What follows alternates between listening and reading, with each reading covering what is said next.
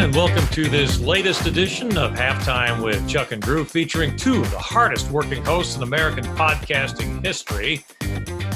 And since they've yet to show up for a single program, Drew and I will continue to fill in as best we can, pushing past the boundaries of good taste, intelligence, and reporting accuracy, and into the large abyss of psychosis, delusion, and absurdity.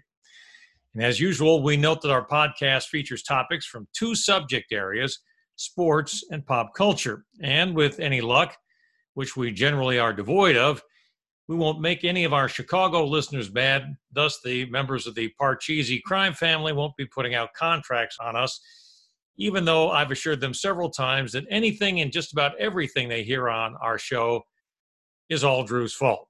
Most of it is. Yes, but don't worry, buddy. Uh, yeah. I, I've got your back until things go south. That's reassuring. You got my back until I need someone to have my back. Right. Winter oh. I'm with you. Right. As they say since it's been a while since we've done this, it's time now to examine some of the emails that we've received from our listeners. And here's the first one Dear Sirs, your subscription to Flannel Babes magazine is set to expire October 30th. Please remit the sum of $37.50 before that date to continue your subscription and to receive your free 2022 calendar and complimentary power screwdriver set featuring six different Russian alphabetic head adjustments. Just perfect for that holiday regifting that you'll later want to do. Drew, I, I thought I told you to cancel that subscription. Well, explain they, yourself. Explain yourself to our audience and now to my wife. Well, it used to be 30 dollars. They've upped it to thirty. I, am going to cancel it. yeah, good.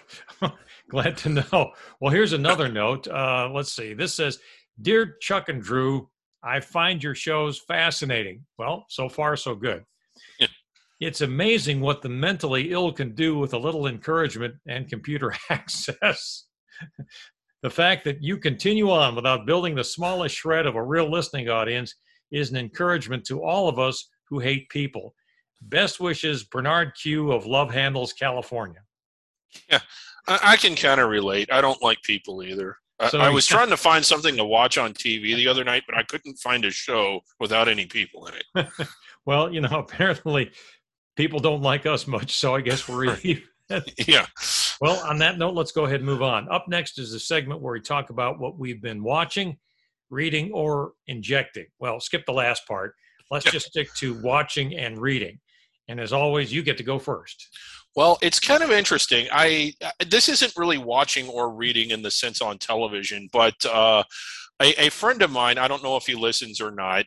Well, Brian Hutchinson, you and I both know him, uh, ended up with VIP passes to the Louder Than Life festival in Louisville, which was basically a heavy metal fair. And I was, um, you know, he invited me to go with him, and it was fun. I was actually mentally braced because the last time I went to something like that and saw Metallica and and those kinds of bands, I was a lot younger, and it was a pilled out, coked out, methed out kind of psychotic crowd. And we get there, and it just dawned on me that it's the same people. Everybody is older. There isn't really a younger element, and it was nothing got destroyed. Everyone was polite. Everyone was responsible. It was a lot of fun seeing that again. And I don't know what I was expecting, but I don't think it was it was what we got. But uh, it was nice. Uh, everybody's older; they still rock. It was still fun to to go to. But uh, they got a lot more to rock now, don't they? Yeah, Dave. but it was it was a huge crowd, and it went from being everything that I had always thought of metal in the 90s when I was in high school to a crowd that wanted to leave early so they could beat traffic. In their minds, Drew, though, they're back in the days of when they were 18 to 20 years old or whatever. Yeah. And they're rocking out and partying just as hard as they did back then. But the next morning, they're going to suffer a lot more for doing it. Right. Uh, that might be what's going on in their minds. Uh, that is not the reality. You are not partying as hard. you can't. Like, you'd be passing out within a half an hour. right. Yeah. well, as you know, I, I'm always been fascinated, and I continue to be fascinated by the old mobsters of the 1920s and 30s. And thus, I recently watched a documentary called Hidden Secrets Gangsters of the 1920s and 1930s. And it, of course, talked about guys like Al Capone, John Dillinger, Pretty Boy Floyd, Bonnie and Clyde. I guess Bonnie's not a guy, but at the same time, you get the idea. And also like Machine Gun Kelly. I, I always kind of liked that time frame in American history. It was kind of like the wild, wild west meets the 20th century. And this documentary was supposed to include FBI and police film archival footage and rare photos. And I have to admit, I was a little bit disappointed because a lot of that material I had seen before on other shows and also in books. And there really wasn't a lot of new information that I got out of that particular documentary. In other words, most of it really wasn't all that hidden unless the producers were talking about hidden in plain sight. So it was fun to watch, but at the same time, while I was looking for something new, I found only small traces of that. One of the things you might be running into, Chuck, this is very much in your wheelhouse. It's one of the things that I think interests you and fascinates you. You might be getting to a point to where there just isn't much out there that's left that's new to you. That's probably true because I'm sure there's only so much archival footage and photos available that can still be seen. Mm-hmm. So I, I, think that's part of it. You know, the one thing I did learn, and this this did fascinate me to a degree, was that people back in the 20s and 30s really liked looking at dead bodies and having their pictures taken with them. And I'm serious about this. when a gangster was killed, they'd put the guy who'd been all shot up on display on a table, and people would line up for blocks to walk by and see the shot up body. One law enforcement agent actually had his picture taken showing him shaking hands with John Dillinger's corpse. Can you believe See, that? I can't. It's it's weird to hear, but I do kind of believe it because throughout human history, it's kind of funny now. Everybody talks about the slasher movies and how violent entertainment and video games and television are. But to me, that is way less morbid than actually going to see a dead person. Uh, executions used to be public, hangings used to be public, and even more, you, you, know, extreme forms of communication, such as like guillotines and burning at the stake. People would actually go on vacation to go witness this. That yeah, they were seems like a little more. Fairs. Yeah, These people in the old west, they knew there was going to be a public hanging. They'd gather for miles around to come there, and it would be a, a carnival-like atmosphere leading up to the hanging of some poor person. Yeah. and to me, that's a little more morbid than you, mm. you, know watching a slasher movie. Well, you know, after John Dillinger was shot in front of the Biograph Theater in Chicago, uh, they did talk about this. People were using their handkerchiefs or whatever they could find to blot up his blood so they'd have a souvenir. And they'd also show this type of imagery of what happened with John Dillinger and some of these other gangsters and newsreels and theaters. And people back then really seemed to, I guess maybe they were related to vampires or zombies or whatever because they had this really macabre fascination with dead bodies. I guess. I don't know. it's kind of weird. It just kind of it, it weirded me out to think about it, quite frankly. Well, Drew, now it's time for your favorite part of the show, that has people in small coffee houses in northern Lithuanian villages talking for nearly seconds at a time. Yes, ladies and gentlemen, the segment of this program that revels in the magnificent and utterly amazing manliness of our very own Drew Barnett. Yes, it's Who Knew About Drew.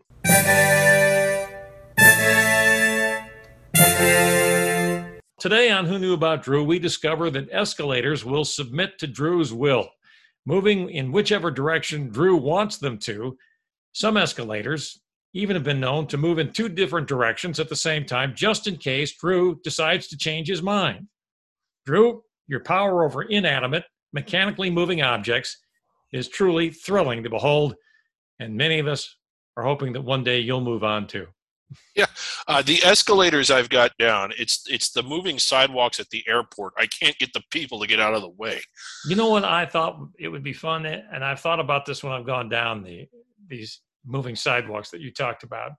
Yeah. You know, back when I was maybe about twenty five, running the 40 yard dash on one of those moving sidewalks to see what kind of time I would get. Because, I mean, you feel like you're lighter than air when you're going down yeah. just walking. And I can't right. even imagine at a full sprint how great I'd feel. I'd, I'd feel like I was defying gravity. I hate the airport, but I almost want to go there just to do that now. It's fun. It is yeah. fun. I mean, I could ride those things all day long, but then again, I'm pretty easily entertained. yeah. all right. We can move on to the first topic of the show. Drew, as we both know, you can often get a clearer picture of the reasons behind the scores of professional sporting events by reviewing the various statistics from those various games and matches or what have you. However, one particular sport has really gone out of its way to analyze every single possible statistic from every player, team, and game, even to the point of continually inventing new types of analytics. Thanks to author and statistician Bill James, who began writing books to analyze baseball through its stats back in 1977. He is also the so called godfather of sabermetrics involving baseball well, again, thanks to James and his digital disciples, millions of baseball fans are now climbing up every single orifice of the game that they can get into. And I keep wondering to myself, is this maybe complicating things beyond the way they need to be complicated? Do people really get enjoyment out of this? Is it maybe taking away enjoyment from other people? What is it doing? I think sometimes it goes back to the days of what they called rotisserie baseball, which is now fantasy baseball. And that started, I guess, around 1980 or whenever it was. But to me, I look at it as like it makes my head spin. Right. I'll talk about another sport that I also know about and in particular, and that's college basketball. And there are what are known as enhanced statistics. And it's basically what those are supposed to do is measure how good a team is or what a team's win probability is at any moment. One of the classic ones is offensive and defensive efficiency, which is simply points per possession. So if you have three possessions and you scored five points, your offensive efficiency is five divided by three, and it works the same for the defense. The enhanced version of that would be to adjust it based on how good or how bad the teams you've played against are to get a better measurement of how good a team is offensively and defensively. I do think that you, there is a point when expanded uh, statistics or enhanced statistics can be useful. And then there's what baseball does. It expands and enhances it to the point to where it is so far out there that you don't even remember that you're talking about baseball anymore or I don't. You almost need a NASA scientist to help yeah. you weed through all this or someone with a degree in advanced accounting and mathematics. It's to the point that you know, I don't know how I felt about math when I was in school. Some of it I liked, a lot of it I didn't like. Well, I didn't like school in general, I'll be honest with you, for the most part. But at the same time, I like the fact that baseball can be a lot simpler than what these folks portray it as. For instance, when you look at some of the stats, the basic ones are like at bats, runs, hits, doubles, triples, yeah. homers, RBI, stolen bases, walks, strikeouts, and batting average.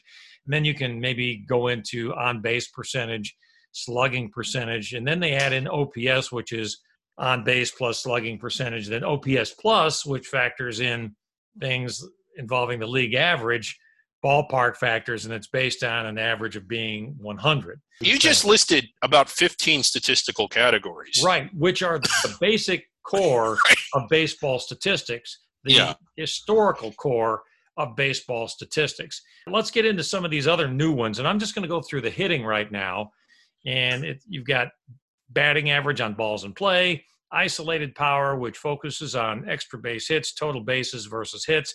Then you figure the average, late inning pressure situations, at bats after the seventh inning, down by three or fewer, tied or ahead by one, pitches per plate appearance, plate appearances per strikeout, runs created, which you would think would be, say, like RBIs plus runs minus home runs, because you don't want to count home runs twice but it's yeah. actually total bases times hits plus walks divided by at bats plus walks, which is a lot more complicated than I think it needs to be. Then you've got weighted runs above average, weighted on base percentage, weighted runs created plus wins probability added. My least favorite one wins above replacement, also known as WAR, which factors in a player's value in terms of a specific number of wins, adds in positional adjustment designed to compare players who play different positions, how many wins a player is worth in all facets of the game as compared to a replacement level at his same position. You've got exit velocity off the bat. You've got hard hit percentage, line drive percentage, ground ball percentage, fly ball percentage, pull percentage in fielding. Then you've got things that evaluate range and all sorts of stuff. Pitching is not just wins, losses, and ERA. You have ERA plus, which factors in a player's ballpark. You've got FIP or FIP, fielding independent pitching, which measures basically a pitcher's effectiveness at preventing home runs, walks, hit by pitches, and causing strikeouts. Runs allowed per nine innings, which is unearned runs included. Runs per nine innings pitched of support of defense, which measures defensive support for that pitcher. The park factor, hard hit ball percentage, line drive percentage, ground ball percentage, fly ball percentage, average exit velocity off of that particular pitcher. So, I mean, you could go on for days and days and days, and you could make someone like Einstein want to throw himself off the building after he goes through all this stuff. Yeah, I collected baseball cards when when I was little. I think everybody kind of did, and they would have stats on the back of the card. Uh, you would need a card that was about three feet long in order to get all that crap on there. Yeah, today. is it too much though in your mind? In my opinion, yes, and, and in my opinion, it gets so you know numeric and so quantitative that you actually drown in that and lose touch of the actual game. I'm sure some of that is probably useful, and maybe some of it is can, help understand the game or measure it in certain ways. But you almost wonder, like somebody that's looking at all that and, and evaluating all that and compiling all that. Have you ever just sat down and watched a baseball game? and just for enjoyment and just let the yeah. game come to you instead of trying to statistically analyze every single thing that you're seeing right on your television screen or if you're at the park maybe trying to analyze what you're seeing from your seat yeah i think and- it's too much for me i mean i know that there are some people who are numbers geeks who just love to go into this and just crunch these things over and over again it must be like going through and trying to do a tax return for donald trump yes, um, rather complicated, rather extensive, but the things that you miss out on are almost sort of the qualitative stuff. Like, would you know what a good ball player looks like if you saw one? How would you measure a fantastic play in the outfield, a diving catch, or you know the shortstop makes it makes a fantastic play for a double play? Like some of this stuff and some of the enjoyment of the game and some of the ways that you critique players just don't show up in the stats. Managers, how they do shifts and how they manage the field and how they work the lineup. I think that you need to do more than just look at you know batting velocity and whatever some of the other stuff is. Uh, runs batted in at night on the road when within three runs or less. I'm sure that's mm-hmm. a category. Well, yeah, we have statistics for guys how many hits they get, depending on when the last time they clipped their toenails on a Wednesday after a night game. Yeah. Uh, after a holiday, uh, you know, or, or, the last time they talked to their barber, you know, things like that. I mean, it just gets to the point where it's it's just overkill. Now, for some people, I guess it is enjoyment, but I just wonder how much they really enjoy the game of baseball. Would they enjoy the game of baseball if these statistics weren't there? I mean, it's gotten to the point where you watch, say, a game on television, and it's more so when you watch a game uh, on a network that they'll show, let's say, an outfielder going from part of the outfield to another part and making a diving catch, and they'll say, well, he covered 50 yards and he did it in this much time and he was running 23 miles an hour. You know what? I really don't care. I just saw a guy make a great catch and he had to go a long way to do it. That's all I yeah. know. Uh, it's right. like exit velocity somebody hits a home run, I say, man, that was 117 miles an hour off the bat. Well, you know what? All I know is it, it cleared the fence. And if it was at 95 miles an hour or 120 miles an hour, it's a home run. There's a scene in the movie Major League. I, I, I, don't remember if it was the first one or the second one, where it's the very beginning and it's the guys in the outfield. I think it was Randy Quaid's character, and they're incessantly arguing whether the ball was hit too high or too hard and finally, it was like, well, who gives a crap? It was out of here. These statistics have had an impact on the game. One in particular comes to mind. This is one of my least favorite ones. They talk about launch angle. In other words, basically, they're talking about the uppercut of the swing and what it measures out at. You have a 20% launch angle. Well, now all these hitters are being taught to improve their launch angles to get the ball in the air. And what's happening is many of them cannot hit fastballs above their belt because they're swinging under everything and they're striking out a lot more because they're all home run happy because of the launch angle thing. Yeah. So it's So there's- some ways yeah. hurt the game. Yeah. I'll ask you this, Drew, for say front office executives who are trying to evaluate players. Let's say they're trying to sign a free agent for their club. How important are these metrics in your mind, and do they really help significantly?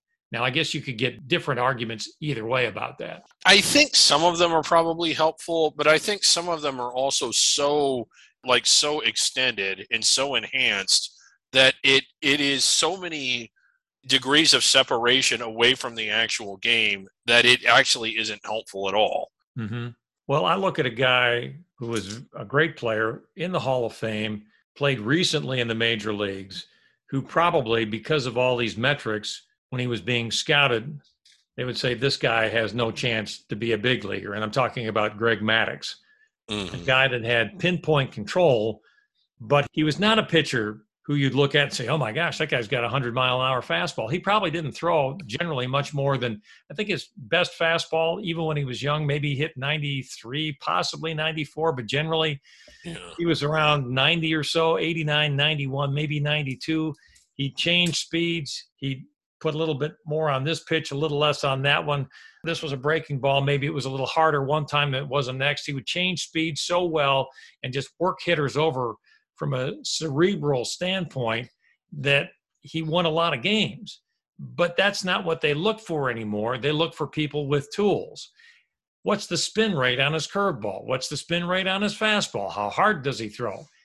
There are probably some players out there that don't get a look for pro baseball that actually could possibly compete in the minor leagues pretty well. and maybe have a shot to go to the major league. I wonder if that's why we don't see any knuckleball pitchers anymore because those guys didn't throw any harder than like 50 miles an hour. right, yeah. And some of those knuckleball pitchers were you know, very effective. Hoyt Wilhelm, Phil Niekro, Wilbur Mhm. Wood, guys like that, Eddie Fisher. Yeah. great pitchers. Tim Wakefield from recent Yeah. years. These are guys who could get major league hitters out because when they tossed up that knuckleball, no one, including the pitchers themselves, knew where that ball was going. Right. It was all it was just kind of drifting on whatever air current it caught at the time. Pitchers like that, you don't see anybody being taught the knuckleball anymore because it doesn't have a great spin rate because it has no spin. Yeah. it just darts around. So I don't know. I don't really know where this ends either because every time I think, well, they've probably analyzed about every possible statistic they can and every part of the game that they can with these various types of analytics, somehow they come up with a new one. Yeah. Bat weight over the weight of the bat over the velocity of the pitch. As opposed to a guy like Babe Ruth who'd pick up a bat, he didn't care how much it weighed, it felt good in his hands, he'd go up there and clobber one 500 feet. Right.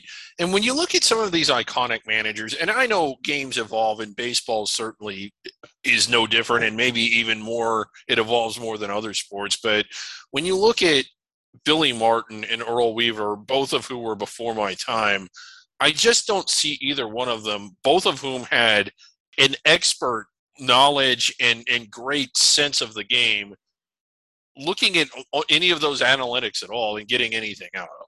They managed on instinct. And you, you mentioned they had an expert knowledge of the game. They were baseball geniuses in essence. Yeah. they could see things happening before they happened.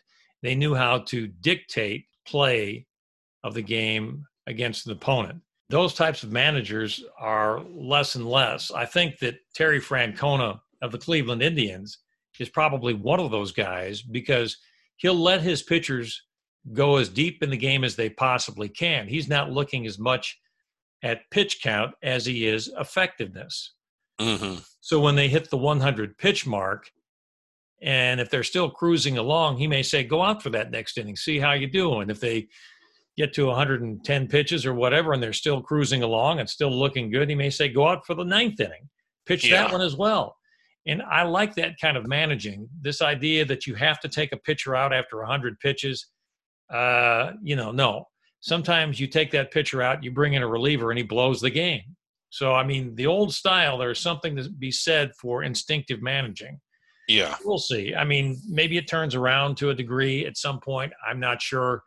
But for me, I try to simplify the game of baseball just to enjoy what I'm watching and not worry so much about all these numbers. For people who enjoy that kind of stuff, if they want to sit there with their calculators and crunch numbers while they're watching the game, that's fine. If they get more out of it that way, I guess different strokes for different folk. And that probably takes care of enough on that segment.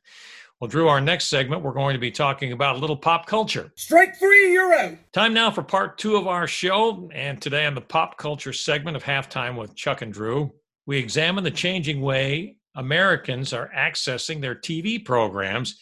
It used to be viewers in various markets had to access their programs only through what they got through the airwaves from their local market TV stations, but no more. There are an increasing number of ways for them to enjoy their shows and different shows that are not on the networks. Right. So when television first came up, I, I guess it kind of it was invented in the late 30s.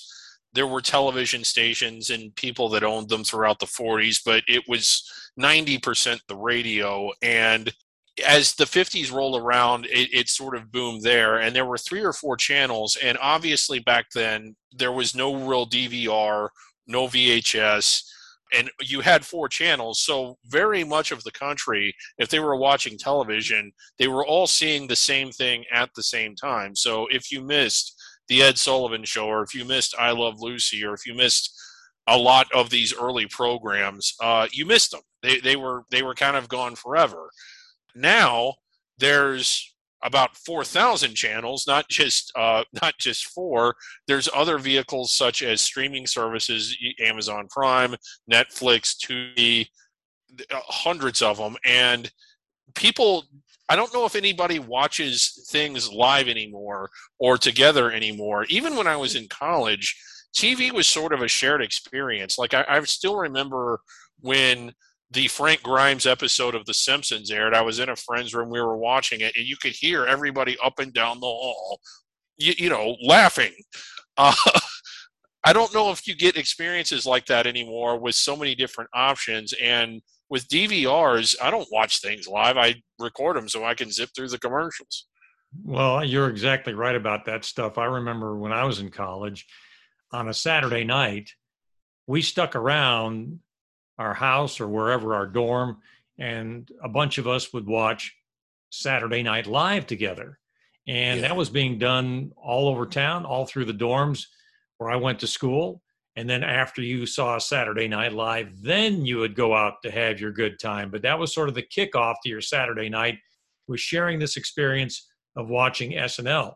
Well, now I guess what you could do is if you want to go out earlier, you can because you can record SNL. You can maybe pick it up someplace else. You can go to NBC's website and watch it off of that.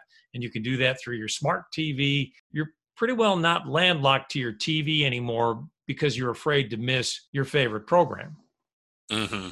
And there's there's way way more TV than what there's ever been before. Uh, I remember when ESPN launched, it was one channel, it was on cable, and they were so desperate for programming they would have things like billiards on there essentially if you could produce a sporting event with little cost to them they would put it on no matter who you were now my sports package around DirecTV, which is what you have, starts around 600 and goes into the 790s.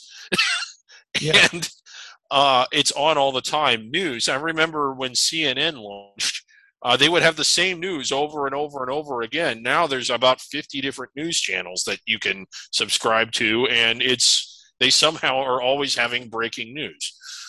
Well, people too would rather binge watch their favorite shows, so that way they don't have to wait a week to find out if little Timmy got off the railroad tracks before the right. train showed up. So sometimes they'll hold off and wait until the season is over, then go back on whatever streaming service they want to watch that show on and blow right through them within a couple of weeks. Yeah, I do that. I mean, I load up my DVR with uh, if it's a series or like a, a docu series or a mini series or just a regular television series. I'll wait till I get about eight or nine of them so I can watch them all at once and not have the cliffhanger for a week. And shows like that, and, and I know I'm kind of turning back the clock here, but if you remember Lonesome Dove or if you remember Roots, these were shared experiences that that every because so many people around the country watched them and watched them as they aired. And there was that feeling of suspense like well what's going to happen next week or what's going to happen in the next episode that now that that's kind of gone. I, I think game of thrones sort of got there because it was so popular among college students and young people that as soon it was as it was available they wanted to watch it and this was a, a, ways before that. Some of these reality game shows like Survivor and The Bachelor, I think a lot of people, for whatever reason, like to watch those live. But for the most part, that just doesn't happen anymore. I remember we spent a whole summer wondering who shot JR. Yeah. That was the topic of TV shows. It was in the newspaper. It was in magazines. There was speculation. Everybody was talking about it. Everyone wanted to know who shot JR. If you're unfamiliar with that particular character, it was Larry Hagman who played J.R. Ewing on the very popular TV series Dallas. Yeah. And of course, JR was hated about by everybody on the entire show, yeah. every character on the show. So you had no shortage of possible suspects for who might have shot him by the way, I did guess it right. I thought it was that one gal who shot him, so I did get that right. But it wasn't something that I I knew or anything like that. But it was fun to speculate with my friends or other people that I would run across at work, and we'd say, "Hey, did you see that yet? Who do you think it was? You know, why do you think they did it?" But it created a buzz for that particular program over the course of several months until you had the fall premiere show, and then you found out who it was who pulled the trigger. Yeah, and I bet that that was a huge television event when they, yeah, when they finally that, that communal experience of watching TV together, even if you're not together, that's pretty well in the past now. Yeah, there's one exception maybe, and those are big sporting events. But other than that, I think you're right. I think the networks are starting to catch on to this, Drew, because I know that NBC, for instance, has pulled The Office from Netflix and is starting its own streaming service called NBC Universal. And mm-hmm. I'm starting to believe this is where the networks might be headed in terms of they may have their regular networks with, okay, you can watch it on the night it airs during the fall and during the spring. But then again, you can also go back to our streaming services and watch it there. And I believe they'll start to withhold some of their more popular programs so that they can put them on their own streaming services and make more money. Yeah, they probably will. I think in some ways we're getting suckered though. You know yeah. Because oh yeah, like uh, when when when I every month when my uh, satellite bill comes. Right. We used to watch TV for free. Yeah, it used to cable, be free. And then you got cable, and maybe you paid twenty bucks or something for it. Yeah. And then that was kind of the start of it and now you're looking at DirecTV, which is you know depending on what you're going to get a hundred to two hundred dollars a month mm-hmm. and then you start adding in well netflix is extra amazon prime is extra hulu is extra and all of a sudden you're spending like $300 or whatever to watch tv every month that's nuts yeah it is and again I, in some ways it, it's great today if you're a college sports fan like you and I are to know that if you want to watch the Western Athletic Conference or the Big West, your sports package has it, but you pay for it. you, mm-hmm. you pay, well, it used to be you got whatever was on the one or two local stations that you got, and that was it. Like you, you never even knew what was going on in any part of the country. Now there's Division three football from Washington State on if you want to watch it. Sports, I thought, and I still think was ahead of the game when you talk about specialized programming and streaming services. When you talked about ESPN, that kind of kicked everything off. Then you had to start to pay extra on your cable service, maybe to get it. And now you have like the Major League Baseball channel, the NFL, NBA, and NHL have their own channels. You mentioned all the regional sports networks, and you have the various leagues that have their own networks. And if you want those, say, out of market, you're going to have to pay extra for them. Yeah. But yeah, I agree. We're getting suckered. Yeah, we are getting suckered. But the one thing that live TV still has are certain events we talked about, like the Super Bowl. You're going to want to watch that live. Right. Yeah. And you're going to want to have people over, and that's an event where you have a party. But maybe some World Series games, maybe game seven of the NBA championship, or perhaps uh, the championship game of the NCAA basketball tournament. Yeah, I think the NCAA basketball tournament, whether you're watching it or following on Twitter, is a pretty big shared experience. If for no other reason than everybody's got, they're in a jackpot. It's everywhere you go. The sport itself is sort of, I mean, I love it all season long, but I think to the general American, it's sort of ho hum until that first weekend of the round of 64. But what do you do about certain programs that you really do have to watch live? For instance, news and certain talk shows that are time sensitive really need to be watched live at times. What do you do about those? Because streaming them in some cases or taping them, or what I call recording, that's my old term, taping them, yeah. doesn't necessarily work all the time. No, because they don't have a very long shelf life. It's it's like a newspaper. It you, you know, a week later it's useless but you can't line your bird cage. right. Yeah. Cast. You can't yeah. with a newspaper. right. or you can train the dog with it. Right. Yeah. so, uh, you know, I think advertisers are are catching on to all this stuff too. They're spending more on streaming services. I think last year I read it was about eight billion dollars that they're now spending as part of their marketing. That's up six point four billion dollars from 2019. So advertisers are starting to move over to these streaming services to get on board.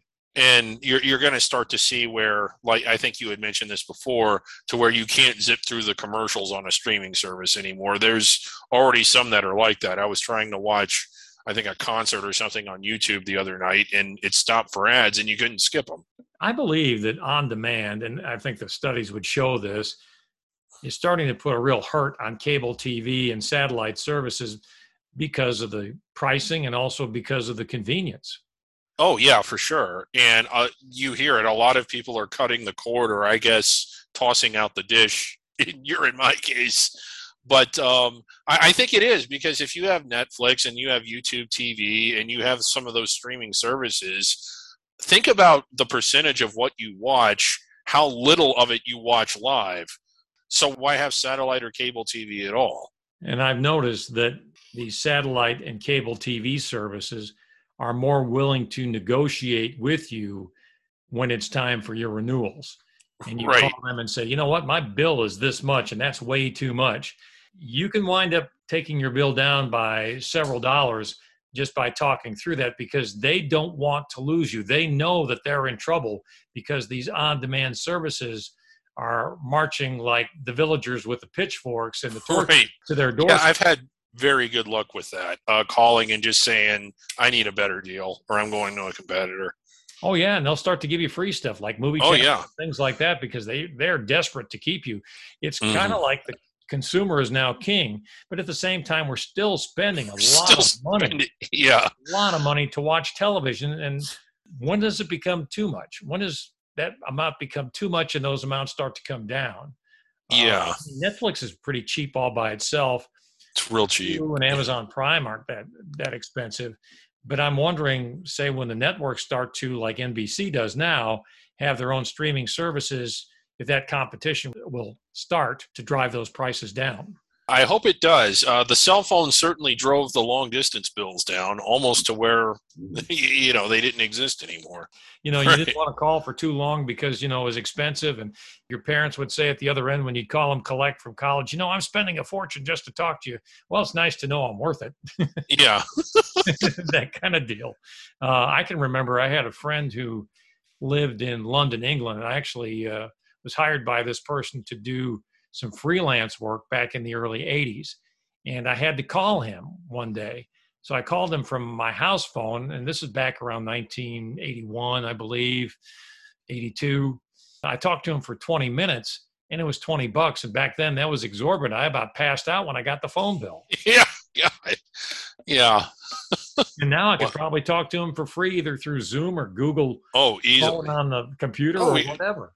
We could have him on the podcast. Yeah, we could. We might do that. Yeah. He's a good guy. I'll, I'll I may contact him if I can find him. But anyway, I, I think it will be interesting to see how things shape up regarding on demand and how we'll be able to use TV in the future.